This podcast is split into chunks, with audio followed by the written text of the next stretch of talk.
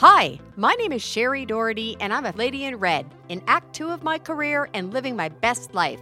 My perspective on life and behaviors have been governed by who I was as a child, who I became, and who I am still striving to be. People my age are beautiful, bold, confident, and full of wisdom, and truly, the encore of the story of your life is still when the best songs are yet to be sung. My mission in this podcast is to shine the spotlight on people like me have real conversations about reinvention stories, and inspire you to continue to follow your dreams regardless of your age. I'm doing it for Daisy. Who are you doing it for?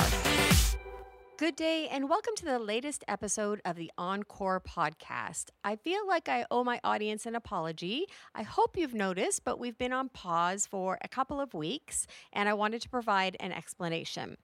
If you've been listening along or following my story at all, you will know that I had an accident back on July the 6th.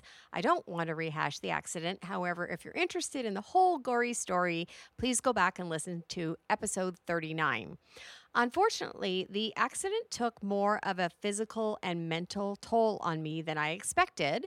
In very Shari fashion, I figured I could pop some painkillers and go on about my crazy running of the days.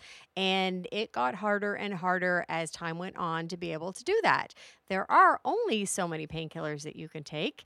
And it is extremely difficult to function when you can only move half of your body. And it does get very tiresome when you are in constant pain. So it did take a much bigger toll on me than I actually expected it to. Therefore, I ended up needing to put a pause on this and some of my other passion projects. I continued to work because honestly, I have to work. I am self employed, 100% commission job, and if I don't sell, I don't make any money. So I had to push through and try and do my best at that. However, additional complicating factor is the current real estate market, which also is not at its best. However, I did continue to try and push through. What also was going on in our life, though, is a lot. We had a lot going on this summer. In addition to my own personal healing journey, we had some family issues going on with both sets of aging parents. There's been some health issues and some change in housing situations that we had to manage through. And it's just kind of been a bummer summer. That's been the mantra around our house. And as you know, I try and be very positive, upbeat, and enthusiastic at all times. But even sometimes I feel like I am beat down and I just need to pause for a minute. So there are a couple things that I learned throughout this period of time I wanted to share with everyone because I'm also excited to share that we're ready to hit play again and get back in the normal of rhythm and the normal things the way they go for us. We're going to get back to having some fantastic, interesting, inspiring guests. And I just wanted to share a few of my insights today based on what I've learned this summer. So, my first lesson that I learned is that it's okay to take a moment and take care of yourself.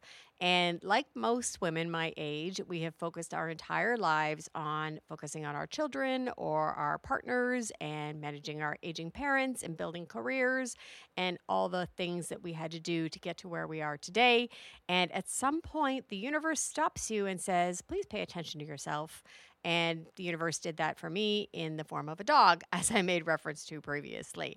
And so, to be completely transparent, for the first week after my accident, I sat on the couch and cried and felt sorry for myself. And that's not a good place or a good state to be in. But sometimes you just got to do it. As I went through that and I was reflecting, like we've had some stinky years. And I don't remember, and I was saying to Terry, I don't remember things being easy since 2017 maybe was when things felt like they were easy because at the end of 2017 and the beginning of 2018, I knew my corporate career was coming to a wrap up. So that wasn't the easiest time in that part of my career journey as well. Then 2018 happened, and there's a whole episode about that that you can go back and listen to as well. But that was difficult.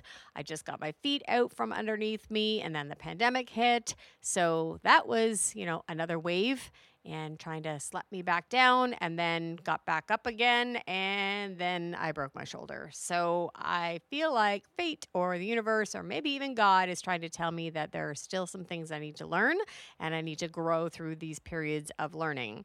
It just doesn't feel like things have been easy for a couple years and I am looking forward to the easy times again when you just feel like you're in flow and everybody in your family is in a good place and everyone is happy and vibing and optimistic about the future. We're getting there, but we all have our days and I'm on a journey just like everyone is, but I've realized during this time that it is okay sometimes to just focus inwards and focus on your own healing and take good care of yourself. I had to take good care of myself. Some silly things that I know, but I needed a stark reminder of, and maybe that's the reason for some of this happening was you can't heal when you don't have good nutrition in your body. So I'm someone who eats healthy about 75% of the time. I try and make a good choice. And as I was going through my body trying to physically heal, I literally would stop and say, Is this going to help me? So if I wanted to eat McDonald's, I knew that there was probably not much nutritional value in there that was ultimately going to reform my bone or make me feel in any way, shape, or form good physically or mentally. So that made me remind myself to ask that question before I put something in my body. We often talk about the fact that we spend the time, energy, and money to put premium fuel in our cars, and we should have the same respect for our bodies. And that was a stark reminder for me because I've been on this healing journey and I wanted the very best nutrients in me that would help speed up the process. I also needed to listen to my body. So I always try and push myself too far and too hard. And even on the days when I thought I felt like I had a little bit of strength back, or maybe I could comb my own hair, I did it. And then I would pay for it for two days afterwards. So the hospital told me, you know, don't raise your hands over your head or do the YMCA, even if you feel like it can. And of course, I didn't listen. So I tried to do some of those things, not including the YMCA, but you get the point. And I would always pay for it a couple of days later. And I actually think I may have set back some of my healing by just trying to push myself farther than my body wanted to go at that time. The other thing, and we all know these life lessons, but sometimes they just need to be repeated and put right in front of your face, is the importance of sleep. And that has been the most difficult part of the journey for me is not being able to sleep. And if you don't get good sleep and you don't get good solid sleep, you can't function and you can't be productive, you can't be happy. It impacts every aspect of your life. And it's been incredibly difficult for me to sleep, even when I find that I feel okay during the day. It just starts to ache and flare up in the night. You can't get comfortable. I'm sleeping in a pillow mountain right now and haven't seen my husband in nine weeks, it feels like, because he's on the other side of the mountain and it's just not fun. And you know, four hours in, the painkillers wear off, so you're awoken anyways and you have to get up and do something. I have started to sleep better and I'm starting to feel better physically and mentally, but just that important reminder is that be good to yourself, get a really good sleep routine because being someone who hasn't done it well for the last 2 months, I am being starkly reminded that it is so critically important. One of the other things that I have to remind myself. And I'm so blessed and grateful that I have around me is a great network of friends and family. So I'm going to make a couple of shout outs, but I have one of our best friends happens to be a hairdresser. And not only do you feel like you're broken sometimes, but then you start to feel greasy and gross and not pretty because you can't do your hair, you can't shower, and you can't do all those things. And our friend Thomas, who was also a prior guest on here, literally came over a couple of times to do my hair for me so that I would at least feel feel like a decent human while I was going through the process. So I love you, Thomas. Thank you so much for that. He came over a couple of days and gave me a three day ponytail because God loved Terry. But what we learned is that he can't do a ponytail, even though his daughter was a cheerleader. So that's kind of interesting anyways, Thomas would come over, put my hair up for three days and make sure that I felt decent. And then there was one particular event where I really needed to be camera ready because I was shooting a commercial. And Thomas showed up at eight o'clock in the morning to make sure he styled and blow dried my hair so it looked like there was nothing wrong with me. And that is the kind of friends that we have in our life that we know we can lean on. It's just a simple example. There have been so many people who've been there for me so many people like sent us food and sent us flowers and sent us a cleaning lady and have sent us so many things that were just so valuable and their well wishes and their good thoughts and being there for us. So I am very grateful for my friend group and my family group. And I do also have to give it up to Terry, Sarah Marie, and Kieran, who have done all sorts of things for me. Terry's literally done everything. So he has been trying to hold the household together between his normal chores like mowing the lawn and doing the garbage and the recycling and all the things that he typically does. He's also cooked, cleaned, done every bit of laundry and dressed me, cleaned me, did all the things that he's needed to do just to keep us functioning. And he is, that man is a saint. So he knows that I love him, but I want the whole world to know that too. And to, of course, both of my children who have done amazing things for me, including chauffeuring me around so that I could continue to do showings for my clients and be of service to them. Uh, they have both fed me, they have both dressed me, as awkward as that may have been for Kieran, but he's been there to help me out. And I know that I have an amazing family that I love dearly and I'm sincerely grateful for. But you know what? Sometimes you got to lean on them, and that's what you have to do because life gave me some lemons and I made some lemonades and I learned to appreciate the lemons. One thing that also came to me recently is a friend sent me a card and literally just a handwritten card, which was a lovely surprise that said, Please, Shari, remember to take care of yourself. And it was a great reminder because I do forget sometimes in my journey to take care of everyone else to not take care of myself. So I thank her for that reminder. And I've been really hard on myself because it has been a slowdown. I haven't been able to contribute in the ways that I want to to my family and to my business.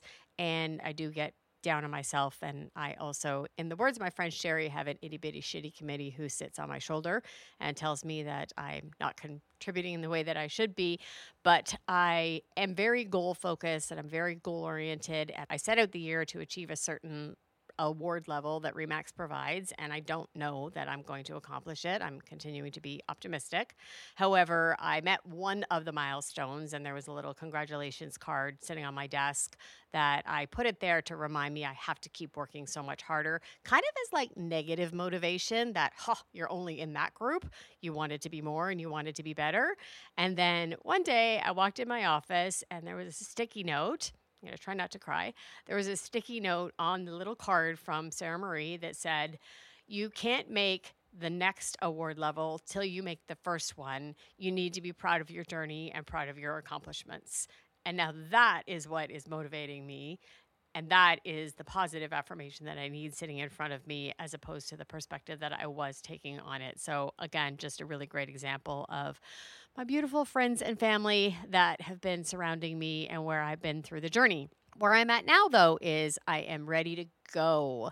So during the day, I'm about 80% and I can function. I can do all the things I need to do. I can't lift my laptop bag, and I certainly still can't do the YMCA. And please don't punch buggy me, but I am able to function.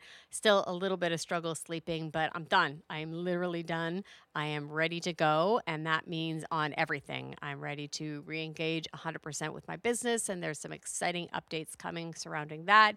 And I am ready to re engage with my entire guest roster who have been waiting patiently to be guests on this podcast. I apologize to everyone. However, I wanted to share the lesson with you all and remind myself that sometimes it's okay to just hit pause, but I will never, ever, ever quit. Life has sent me some lemons and some waves, and it has tried to beat me down, but I am coming back swinging. I have my family, I have my faith, and I have the belief that the best is still yet to come in this encore season of my life. I'm excited again. I'm fired up again. I am so grateful for everyone's support, including the patience of my guests who waited so nicely to be on the podcast. I'm excited to share all their stories with you. So, Let's go!